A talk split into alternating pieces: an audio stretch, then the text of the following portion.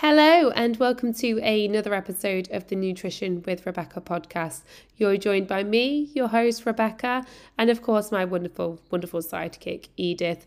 Now, this is a little bit of a different episode. I have uploaded the live Q&A that I do with my group every Friday, just so that you can get a little bit more of an insight into the day to day difficulties that many people struggle with. Is where I answer questions and give some feedback. And I am going to also apologize that I'm suffering with a cold, with some flu, so there is a little bit of coughing throughout. I hope you enjoy the episode. And of course, if you have any questions, please do reach out. My details are in the show notes. And of course, if you are interested in coaching, that is also linked below.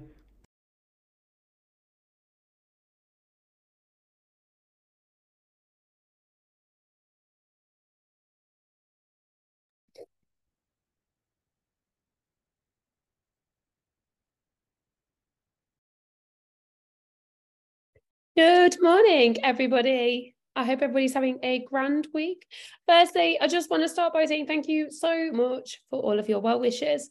I am feeling marginally better today, and my voice is slowly returning. Um, so we've got quite a lot to get through today, so I'm going to crack on. Now, one of the first things I just wanted to talk about actually was training whilst you're poorly. So I've been chatting to a couple of clients this week who have perhaps been suffering with flu, uh, maybe a cold, or maybe you've even had COVID. And a lot of people try and push through exhaustion. And for whatever reason, it's been portrayed in society now that to be successful, we need to be doing more. And the only way you can be successful is to do more. And it's this whole grind mentality, isn't it? But actually, it drives you to such a place of disconnection from your body that you can't actually recognize that your body's trying to heal for you. Your body's trying to fight this off for you. And if you're trying to push through exhaustion, not only is that going to increase and prolong you getting better, but it's actually going to increase things like your hunger, it's going to increase your emotions, and it's going to disengage you with other healthful activities that perhaps are going to serve you well at that time. Now, I'm saying this from past experience. I have done it. I'm not even going to lie. Like the amount of times I was just like, oh, I'll just push on. Yeah, I'm fine. I'm fine. I'm fine. And actually, what perhaps was like a two week long uh, flu or virus turned into like a four week, turned into like a six week. And then it was, I was finding myself like overeating in certain times because I was exhausted and I wasn't getting anything from my training sessions. And like training should make you feel better. You're not going in the training session to burn your calories, you're going in a training session to build some muscle mass. You can't build muscle mass when you haven't got the available energy. Your body's needing energy right now to recover. And recognizing things outside of training that you can do to support your mental health, to support your physical health, which is why we look at alternative activities. So it could just be going for a mindful walk, it could just be reaching out to your friends, going for a coffee, even just resting. And resting is not lazy if you associate it with being lazy, it's because you struggle to rest. And then you play into what society um, portray as being success overworking, exhaustion, burnout. Absolutely not. Taking a step back and showing some positive affirmation towards your body that your body is now fighting this. Like my immune system is doing absolutely everything it can to get me better why would I go and then try and fight it? Because that's exactly what you do. You try and fight against your body's natural defense mechanism, but then you just prolong the process. So then it's not that you can't train for two weeks, actually, you can't train for a month. So do what you can do in this situation. And unfortunately, we live in this instant gratification world where people want everything now and they struggle to sit with delayed gratification. They struggle to sit with just pausing and taking a step back to then reap the benefits later on. And if, like this week, had I trained, I wouldn't have been able to train next week. And I perhaps now wouldn't have got to Friday and be feeling better. If I hadn't have really honed in on my sleep quality and made sure that I was doing mindful um, mindful stretching and moving my, my body just for enjoyment, not for a grind, not for muscle mass, then I wouldn't be sat here now saying, oh, actually, do you know what? I'm starting to feel so much better now and my sleep's getting better. Actually, no, I'd probably be feeling worse. And then I've been doing myself a disservice. I fight against yourself and that's not health. And remember, health is a multifaceted puzzle. It is not just about what you eat and how much you move. Your emotional health, your relationship health, your psychological flexibility, adapting to situations like we have to adapt all the time. It's part of life. And this is one of the things that I've mentioned quite a few times in check ins this week, actually. In that you go outside now and it's autumn here in the UK, isn't it? It's beautiful. There's leaves are dropping off the trees, colours are changing, and it's getting a bit chilly. So you're having to put a coat on. So you're adapting to the weather changing. Whereas two months ago, it was green, everything was blooming. You perhaps were in your shorts. Hmm, don't know, maybe it was raining. You never know in the UK, right? um, but you adapt to the situation. So the power of nature shows us how important imperfection is and how important adaptation is and having that psychological flexibility because you might go for a walk today i think it might warm up and might take coat off. You're adapting, it's part of life. So instead of going down this very narrow minded approach with your health as being just exercise and nutrition, actually broadening your horizon to looking at what you can do.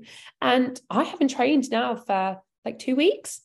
And previous, like two years ago, if you'd have said to me, Rebecca, take two weeks off training, I'd be like, absolutely categorically not.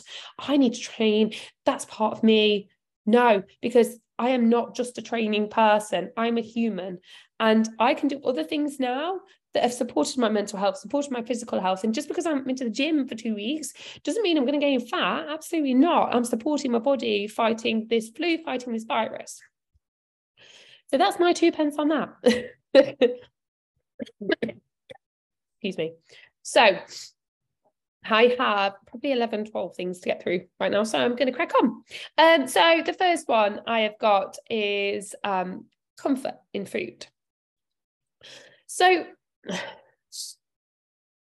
to an extent, and you're probably going to not like me saying this, food is comfort.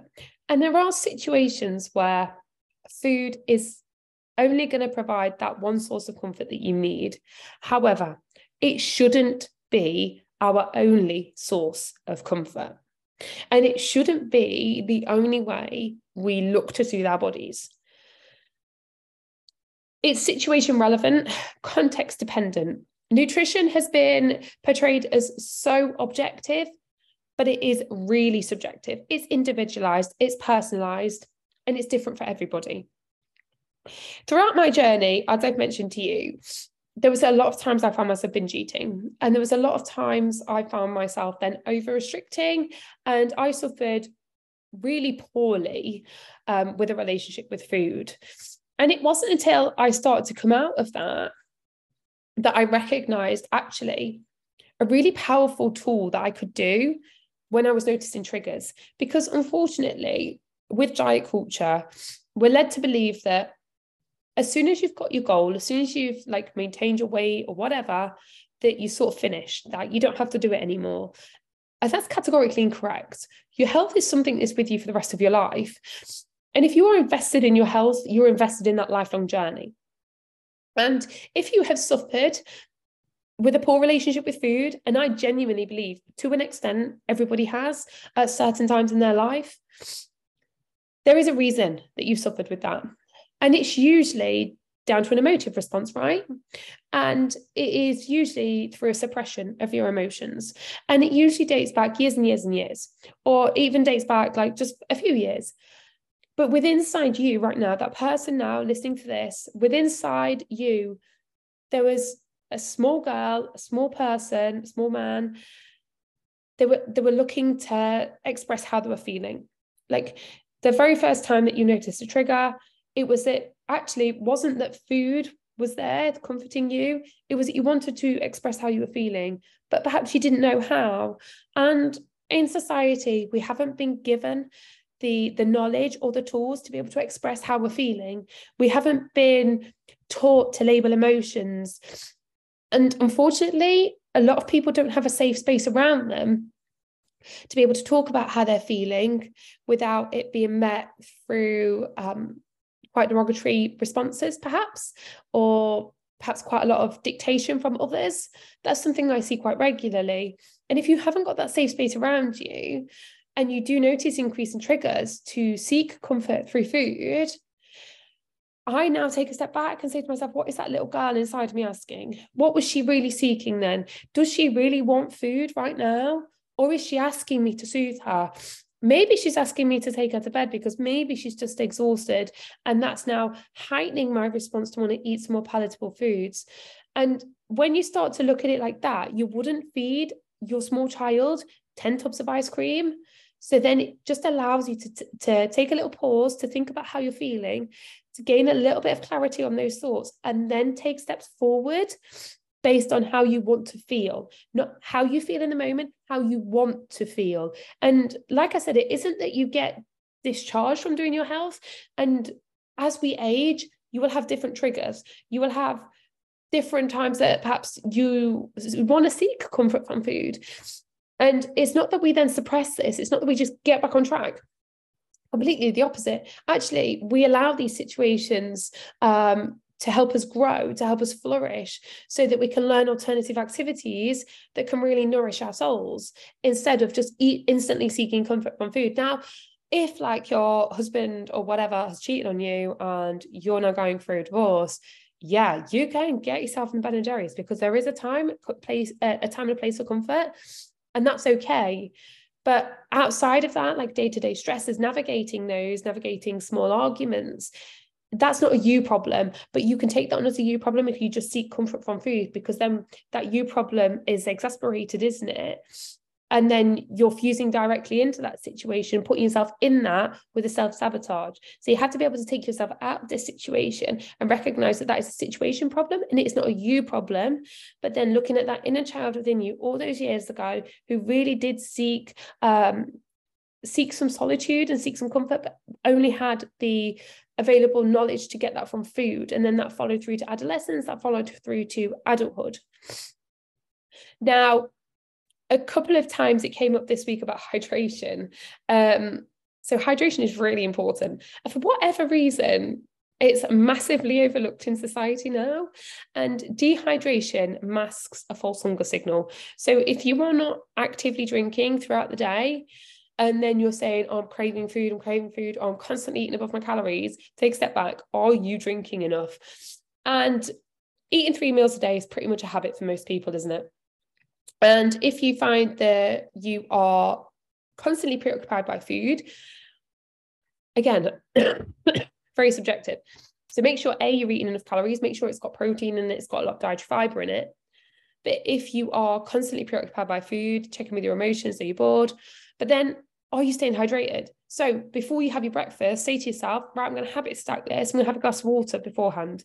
Before I have my lunch, yeah, you can have your lunch because you love your lunch have a glass of water beforehand and start to build on these habits because in essence it isn't the food and that sustains your weight loss it's what you do behavior change intervention is what's going to sustain your health so working on habit formation and then habit stacking where you're noticing that behaviors are not quite in alignment with your health is what's going to help you sustain your results long term sleep right Put your hands up. Me, hand is in the air. If you have ever said, I'll sleep when I'm dead, right? That was me. That was me. My 20s, if I knew in my 30s, I mean, I say 30s, I'm 32 next week.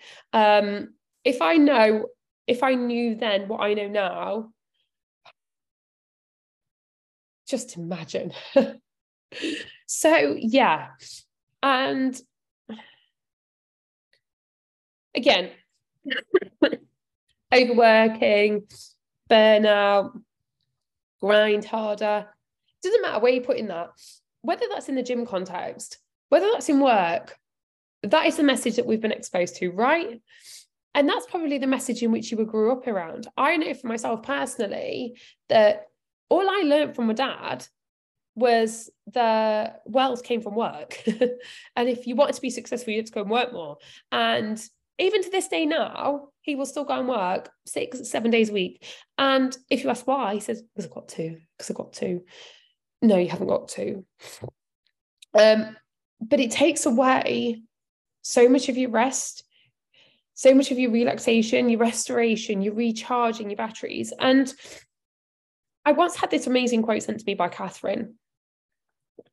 you wouldn't let your phone run out of battery, would you? No, because we all love our phones, but you do regularly let yourself run out of battery. And then we're like, I'm going to push through exhaustion. And, and it heightens your emotions, it heightens hunger, it reduces things like muscle building, which I know a lot of people are invested in. So that's why I'm going down that avenue. like when you go to the gym, you're not building muscle mass. Newsflash, you're creating the stimuli. So you're creating the stimuli with small little micro tears in the muscle, right? What you're doing outside of that is indicative of the growth, repair, and recovery.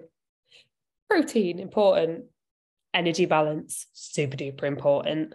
Nutrients, very, very important. Sleep. Sleep. Your body does so much in sleep. Not only that, your REM cycle of sleep is what's known as like your emotional first aid, where your brain gets rid of all the metabolic waste built up throughout the day. So if you're not getting adequate amount of deep sleep, you're going to be more emotionally aware the next day. And like I said, it will play into hunger, it will play into satiety. So you'll probably feel like you're eating like a bottomless pit. You'll probably feel very preoccupied about food. And then what you'll probably do is drink lots of caffeine to try and grind through the day. But actually, no, that is going to inhibit your rest then later on that night. And do you know what? Taking your foot off the gas every now and again, you need to be doing that. Seven to nine hours sleep is optimal now. I know don't have children. And I appreciate that it's really, really difficult for a lot of people to get some sleep. And of course, we work through that. But making sure that your your bedtime routine is optimal so you're getting yourself into a restful um, state before you go to bed. You're not sat on your phone scrolling social media, exposing yourself to a lot of crap online that's perhaps going to increase any triggers. If you've got anything on your mind, write down, journaling about it beforehand, because all of these things can inhibit the quality of your sleep. So it's not just about the quantity, like the quality is really, really important. And as I mentioned at the beginning, like I've been trying to do everything I can to support my body recovering from this. Last night, I was in bed at half past eight and I didn't at one point feel bad. Now, a few years ago, I'd been like, oh my God, I can't get to bed now. It's way too early. No, because the more you can allow yourself to rest, the more you can allow yourself to recharge, the more you can then feel better the following day. If you are sleep deprived, you know you are so disconnected from yourself, but then you try and grind harder and you try and work through it but actually you drive so much of this disconnection and then you disengage with healthful activities. And if there's anybody else who needs to hear this 65% of your energy is used at rest like 5% is used in the gym. So if you are saying to yourself oh i need to go and get training tonight or i need to get up early and go to the gym but you're absolutely exhausted one you're not going to build the muscle mass two you're not going to be repairing and recovering three you'd probably get greater benefits if you are that exhausted from sleeping a little bit longer. Because actually, what you'll probably do then is follow it with preoccupation with food all day, food focus all day. Your quality of your food might be a little bit lower. And then, what is Friday now? You might get to the end of the day and be like, oh, I'm just to have takeaway. And actually, what would have been more beneficial for you was perhaps sleeping a little bit longer in the morning to then follow with more engaged, healthful activities throughout the day. So another thing that um, came up this week was environment. So a lot of people believe, as I say quite regularly, that the pinnacle of success is found in just what you eat and how much you move. But it's not. There are so many factors that are overlooked by people, and environment is one of them. Now, since um, COVID, a lot of people are still working from home hiya, that's me. Um, and I know a lot of you guys work from home as well. And it can be challenging for many to navigate their environment, right? And when work stress is a little bit high, or perhaps um, work commitments are a little bit low, maybe um, you're a little bit bored, you can then find yourself in the kitchen. Now, one of the most powerful interventions when we're looking at differentiating emotions from seeking comfort in food is mindful behaviors, right? where we are observing how we're feeling, where we're pausing, um, where we are then gaining some clarity on how we're feeling, being able to label these emotions, again, giving them language, and then taking action based on how we want to feel, not how we feel in that moment. And creating an environment when you find yourself at home quite a lot is super duper powerful. So, a couple of things that I like to do, and a couple of things that I did throughout my journey. So, I had a big thing with dark chocolate hobnobs, and I'm honest about that with everybody. So, like if I went out, uh, went to the shop, maybe I would. My dad loves them as well. I lived with my dad at the time. Um, go and buy some dark chocolate hobnobs, and I would eat the pack, one pack on the way from um, Asda to my dad's, and then I feel like I can hear something. And then um, I would t- go to the um, go to my dad's and be like, "Oh, here's pack of problems," and then we'd eat them basically. So I was gorging on a pack of biscuits first, and then I was saying to myself, like, as I um, start my journey, I just can't have them in the house. Like, I can't have them in the house. Have them in the house, got to have them all. And it was that all the time. Like, if anything was in the house, the bar of chocolate was in the house, God forbid it stayed in the cupboard. I needed it out of the house because I just didn't trust myself. Not only was I playing into a self fulfilling prophecy, I didn't trust myself around certain foods, but I wanted to get to a place wholeheartedly where I could have food in the house and it didn't talk to me. I felt that the food was talking to me in the cupboard. And I'm sure you can resonate with that to an extent. I felt that if I had something that was open, I needed it. And the only way to sort of overcome that was create an environment that worked for me. And I didn't want to be, you've probably seen it online, right? Just get rid of all the food in your house. Just don't have it in your house because that's the best thing to do. Well, no, that's not the best thing to do, is it? Because we live in a society where these foods that we enjoy are around everywhere.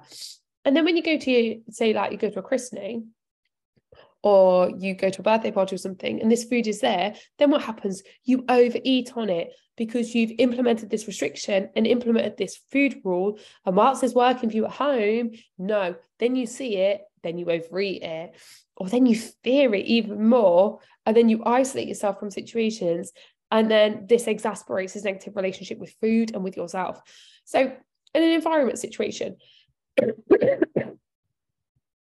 I use sticky notes. So I wanted the food in the house.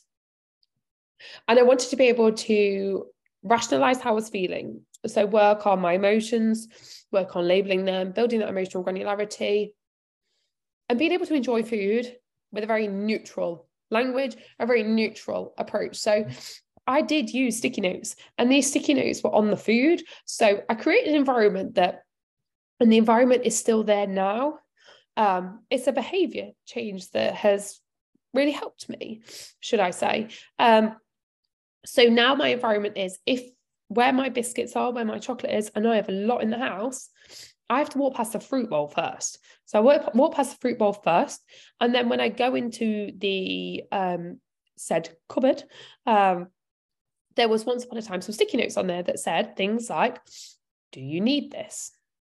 Pause and think take some deep breaths.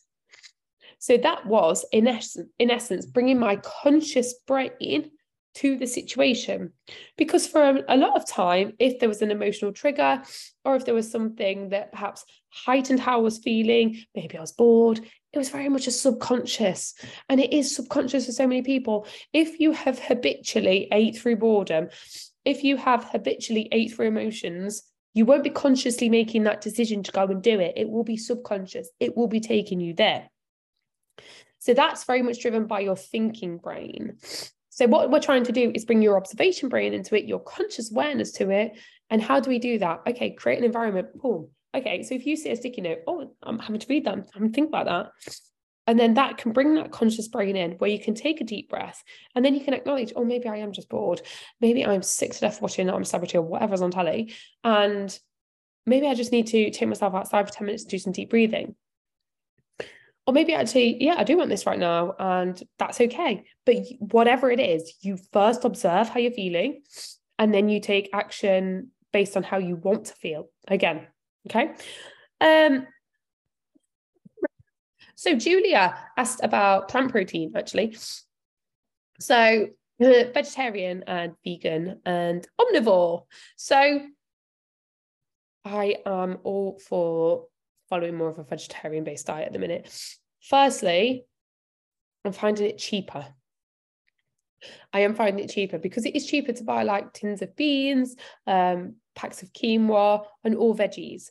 Now, we know protein is really important, okay? The reason it's really important is because it's got the nine essential amino acids in that our bodies need to complete that chain of amino acids within every single cell.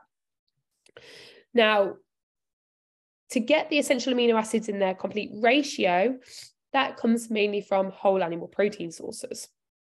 Of course, if you're a vegetarian or vegan, you're not eating that.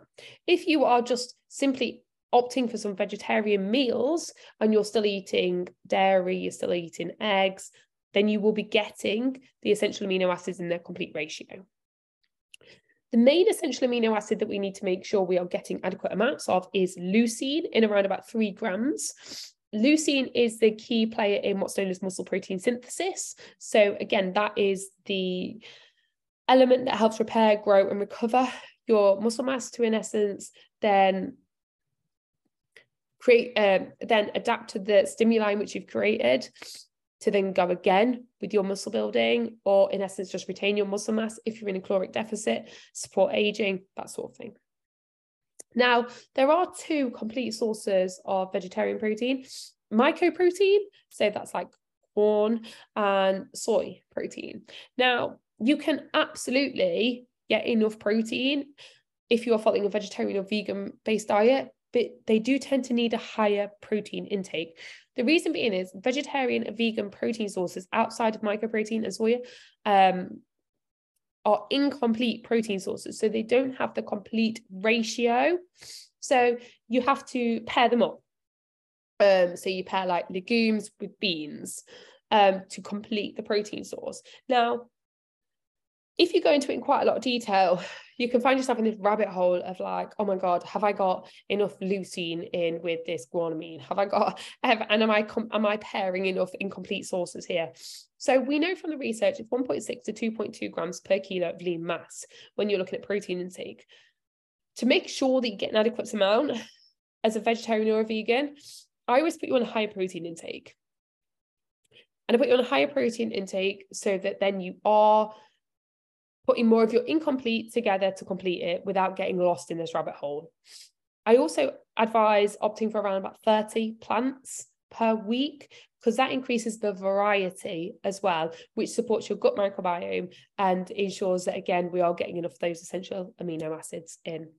Um, but yeah, I'm absolutely all for it. There is in the Facebook group um, a list of vegetarian protein sources, and there is also the skeleton meal examples that have got three days of vegetarian, three days of vegan, and then there is the lentil ragu and the veggie bolognese. But if anybody's got any veggie um, veggie recipes, put them in the group and pin them, um, hashtag recipe, um, just to broaden people's horizon. But yeah, things like butternut squash. Um, I know obviously pumpkin. Um, I like to look at seasonal things. So um, like aubergine at the minute. Um, so I've been making a veggie bolognese, a veggie bolognese, sorry, and adding aubergine, carrots, um, courgettes, mushrooms, onion to it, and I absolutely love it. Um, so self-fulfilling prophecies. Next one. Okay. If you tell yourself something, you will follow with that. Okay. Example. Example. Going out for dinner on Sunday. and I'm gonna have breakfast before I go. Great. And then go for a Sunday dinner with my family. Great. Okay.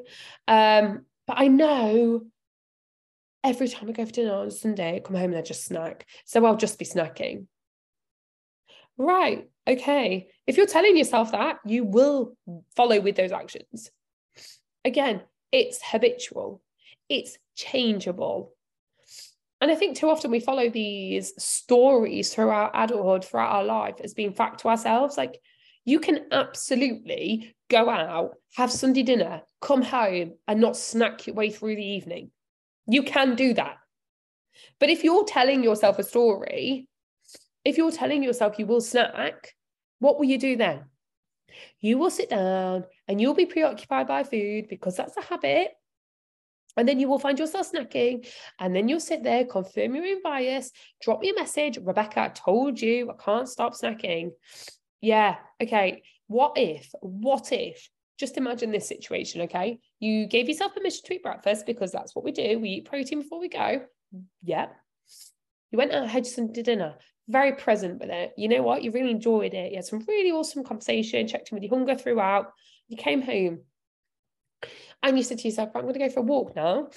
Firstly, it's going to help digestion. Secondly, it's going to help manage my blood glucose levels. Thirdly, gets me out of the house. I get to go for a walk. Privileged, right? Then, in the evening tonight, if I notice I'm hungry, I'm going to allow myself some food, but I'm going to make a choice that aligns to my health. So perhaps I'm going to have a bowl of yogurt, and perhaps I will top that with um, baked apples with cinnamon. I'm saying that because this is exactly what I recommended to this client. And I'm going to give myself permission to eat that. And I'm not going to go into the evening and say to myself, you're going to snack your way through it because I don't like doing that. And breaking a habit is hard. It doesn't just come easy. And you've all probably read Atomic Habits. They say it's like two weeks to form a habit. Actually, if you look at the nitty gritty research, a lot of it is around like 252 days. Um, but a self fulfilling prophecy, if you're telling yourself a story, that will follow. So look at switching up your narrative. Um, snacking, snacking. Let's follow on snacking because it, it forms quite well to that, doesn't it? So it's not that I'm against snacking at all. But if you are snacking throughout the day, like, and I mean constantly snacking. So, firstly, you're going to inhibit nutrients within meals. Secondly, it's probably not going to be around protein sources. It's not going to be that you're snacking on carrots. Thirdly, you're not going to get into what's known as a fasted state. So when we eat, okay, you have an increase in your insulin. and then you have glucose circulating in your bloodstream. Like people seem to have this fear around insulin increasing. It's freaking normal from eating. Like it's a completely normal process in digestion. And then you have blood glucose circulating circulating in your system, okay? And then what we've got in our, our bodies are um, GLUT4 transporters. So you can think about these as like little men within your body and they open the door. And when they open the door, they are taking glucose from the bloodstream and taking that to uh, muscles, uh, muscle surfaces and cell membranes, helping manage your blood glucose. So then muscle protein synthesis is increased. and of course, we know that that is increasing and then that drops off after like three to four hours. And it's helping manage your blood glucose. It's helping manage your insulin you're getting into what's known as a fasted state. We go from fed state to fasted state. So within that time, muscle protein synthesis, management of blood glucose, and then of course, time to do other things outside eating. Whereas if you are constantly eating, constantly snacking throughout the day, not only is that going to play havoc with your energy levels, so think about like putting nitrous oxide in a mini, you'll get this huge spike and then you'll drop off because the mini will crash that's exactly how you will feel throughout the day. So you're never getting into this um, fasted state. You're constantly in a fed state. That'll play havoc with your blood glucose levels as well. So I would look at the quality of your food if you are snacking throughout the day. Now, there is a time and a place for snacking. Again, it's subjective. So if you're looking at like the DSM DSM-5 binge eating spectrum, those who are clinically diagnosed with binge eating they are recommended to eat regularly throughout the day. So, like breakfast snack, lunch snack, um, evening meal snack. They're helping manage their behavior. But for gen population, like eating three meals a day, a couple of snacks, yeah, that's grand.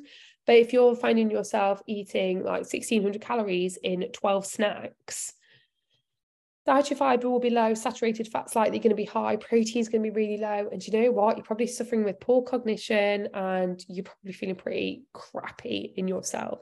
So reframing that as well.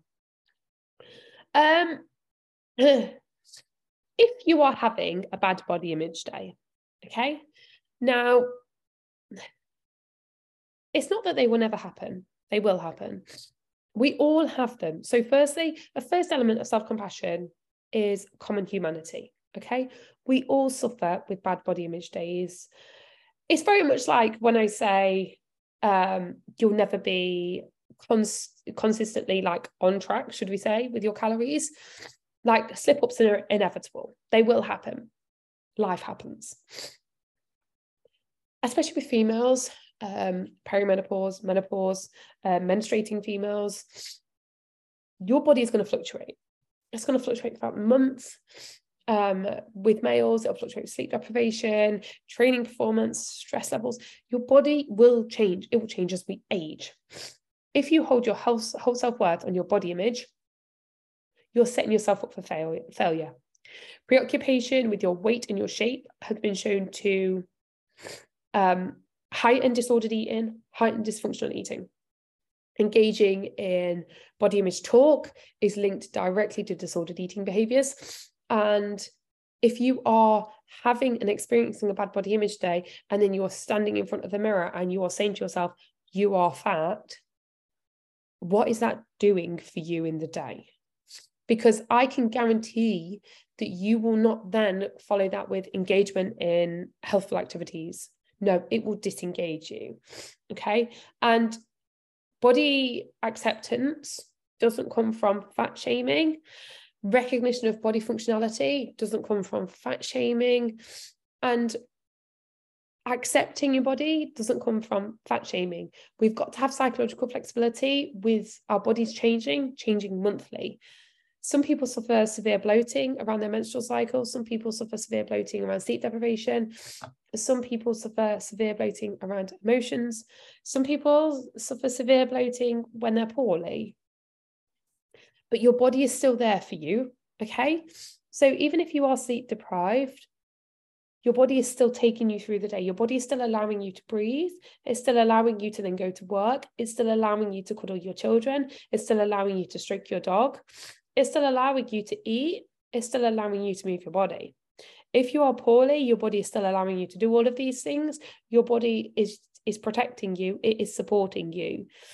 And when you can take yourself away from valuing yourself based on how you look, let me tell you, there's rainbows. There is rainbows.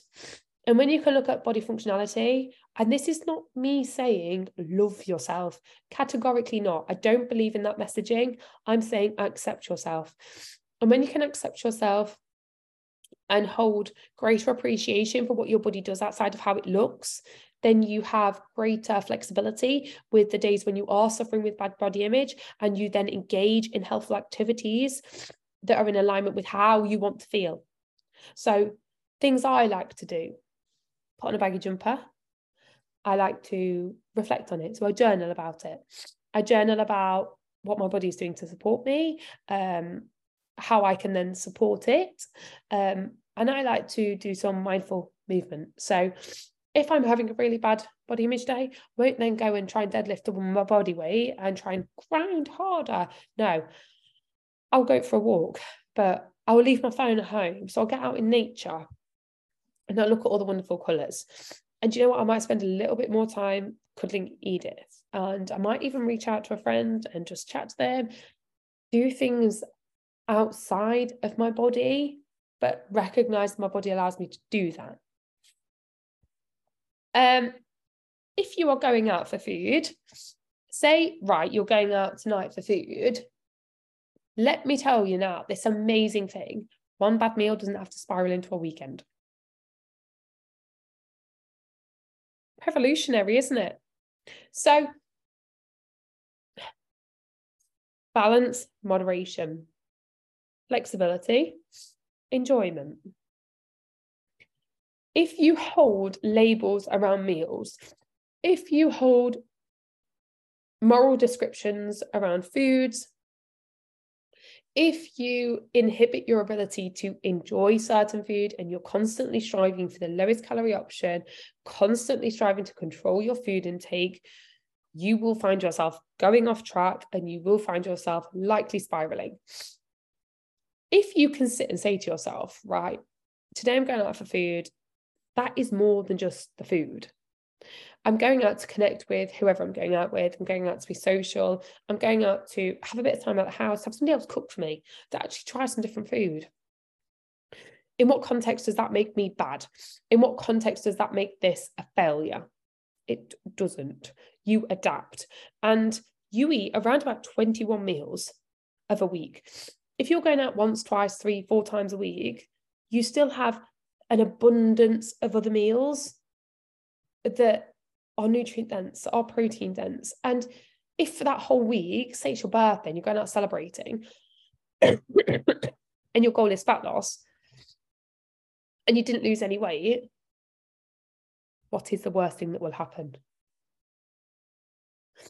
Your sole purpose on this planet is not to control your food, not to control your exercise, not to constantly be losing weight. Outside of that, you absolutely can enjoy life. And I think it's really important to drive that message home, especially as we approach Christmas, especially as we approach a more festive time, a more social time. That going out for one meal is not bad, does not send you off track. But if you tell yourself that again, it's another self fulfilling prophecy, isn't it? If you tell yourself that, you will then follow with actions towards that. So then you wake up in the morning tomorrow, do you know today I'm going to get an Uber Eats McDonald's uh, breakfast. Um, and then because I've had that today, I'm going to get um, Greggs pasty for lunch. And then because I've had that, I'm going to order a Domino's. And what are you doing to help yourself with that situation? And when you look at removing these descriptions and removing these food labels and looking at what you can do, not what you believe through mismessaging from diet culture that you should be doing, when you look at what you can do, what can you do tomorrow if you are, say, going out for a meal tonight? I'm going to say that you can potentially wake up and write three things down you're grateful for because I love gratitude. And if you practice that daily, you will feel better. And maybe, just maybe, you can have a nutrient dense breakfast. Maybe you could have some porridge. Maybe you could have some yogurt. Maybe you could do yourself smoked salmon and eggs on toast. And then I'm just going to say this one other thing. Maybe you could go for a walk. And, and maybe you could just, even if you haven't got the ability to go for a walk, you could just get outside and do some deep breathing and reflect on last night. Um, reflect on the amazing memories you made um, what did you learn in that situation? Because every situation presents an opportunity to learn. And then potentially you could just move on with the day. And that's adding value to your life isn't it? Because you went out socially you were flexible with it. You reflected on how much you enjoyed the situation. And even if you are going out just remaining mindful in that situation. Again checking in with your your fullness throughout. Now it's one important message to just um, take home as well. If you are um, in a fat loss phase from a lean physique, you have to dim down your fullness, obviously. Um, so if you are checking in with fullness throughout, just being aware of that. But eat into a neutral energy balance or even a little bit of a surplus for one day is not going to cause you to gain body fat at all. At all. But if you follow that with a self-fulfilling prophecy, what turns from being like a thousand calorie burger then turns into like an 8,000 calorie weekend. So it's looking at what you want to do, how you want to feel, and what you can add to your days. And scale weight. Last one, last one to touch on scale weight. Okay. Scale weight will fluctuate. It will fluctuate each and every day irrespective of your goal, your scale weight is likely going to fluctuate between one and six pound per day. That's where it sits at research, and that's in clinical settings. Um, your scale weight is not indicative of fat gain or fat loss. Scale weight changes are inevitable. You can gain weight and lose body fat. You can lose scale weight and retain body fat. Your scale weight is not a direct representation of your self worth. Your scale weight will change for things like hydration, sodium levels, um, sleep deprivation, menstrual cycle, menopause, training performance, training fatigue, emotions, stresses. There are so many things in uh, that are going to affect the changes on scales. You're around about 65 to 70% made of water. So it's showing more like day to day water changes. If you want to use the scale weight as a metric, don't just go and weigh yourself once a week. Take it more frequently, log it, and then look at the trend. If if you're logging it and um, there's a over like a month, there's a downward trend, you are losing body fat. If there's an upward trend, you're gaining weight. If it's a bit like this, maintaining. Your scale weight shouldn't be the only metric that you use because it is so changeable. And I know I've been there, done it. Even been to classes, got a round of applause, I've lost two pounds. And I actually was, I saw a um, a post on Facebook this week because of course I'm very much in this industry, so it's like suggested for you. And in fact, I'm just going to get it up now because I did save it. Um, just bear with me. Do, do, do,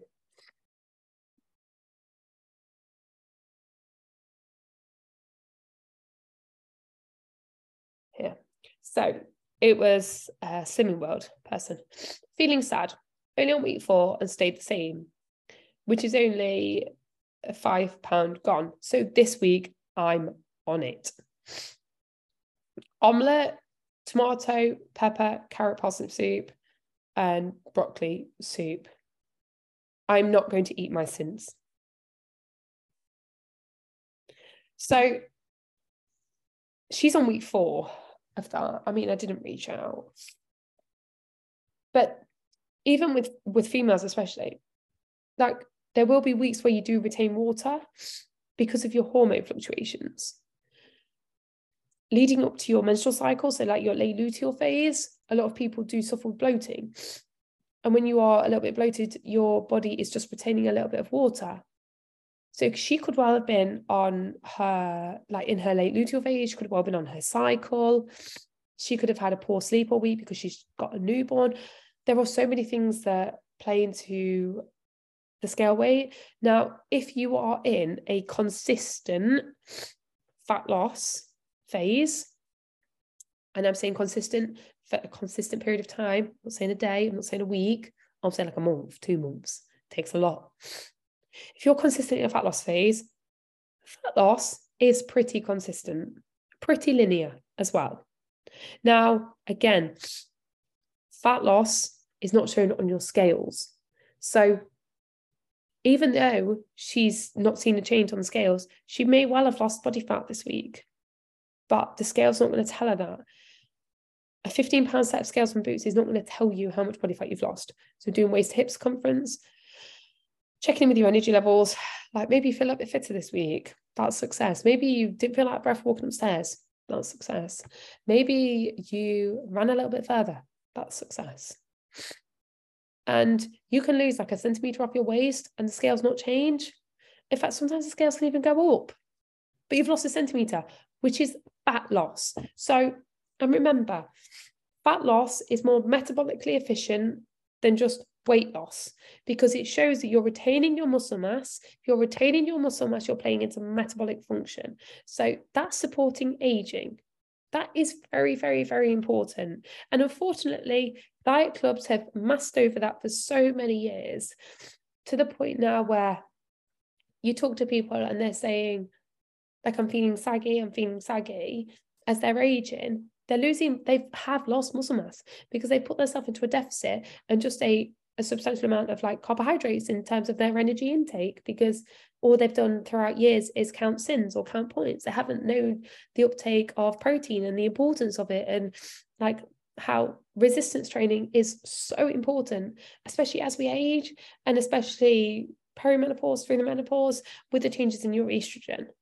So just bearing that in mind as well. And especially again, as we approach Christmas, your scales are going to change. You're going to eat foods that are higher in sodium some days. You're going to eat foods that are higher in carbohydrates some days. You might even have some alcohol some days. That's okay. And you might even find yourself in more of a surplus over a few days. That's also okay. It's context relevant again, situation dependent. Like overeating is not bad, it's the intent behind it.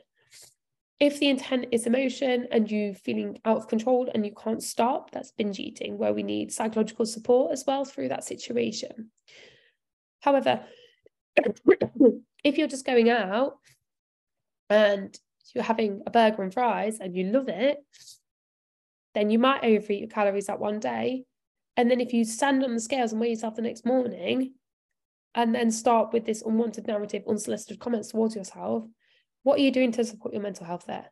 Instead, looking at what you can add to that day. Again, morning walk, getting yourself outdoor, outdoors, looking at nature, being mindful, engaging with healthful activities around um, supporting the uptake of uh, protein and like fruit and vegetables within your diet for the day. And then just moving on with life. Because those who get results, long term success, and I'm talking about here, not just like, oh, I've lost a stone in six weeks yeah how much have you how much have you lost and how much have you sustained? 12 months 24 months 36 months later. But how much have you sustained in terms of your behaviors that you've worked on? Because that's the biggest change. And those who get results literally are not lucky. They're not perfect all the time. But no they still engage in these healthful activities for the majority of the time. For the majority so some weeks that's 90 10, some weeks that's 80 20, some weeks that's 50 50, but they don't allow these one meals out, these couple of days abroad, whatever, to spiral because obviously then that just exasperates this disengagement with healthful activities. And then, of course, if you're disengaging with healthful activities based on like your scale weight or based on one meal, the consumption is higher, your movement is lower, but then that's impacting your mental well-being as well, right? So I think that's pretty much it, actually. Uh, there's quite a lot to go through there. I hope there was a lot of take homes for you. And if you have any questions, as always, or wanted to go through any more topics, please, please give me a shout. Thank you so much.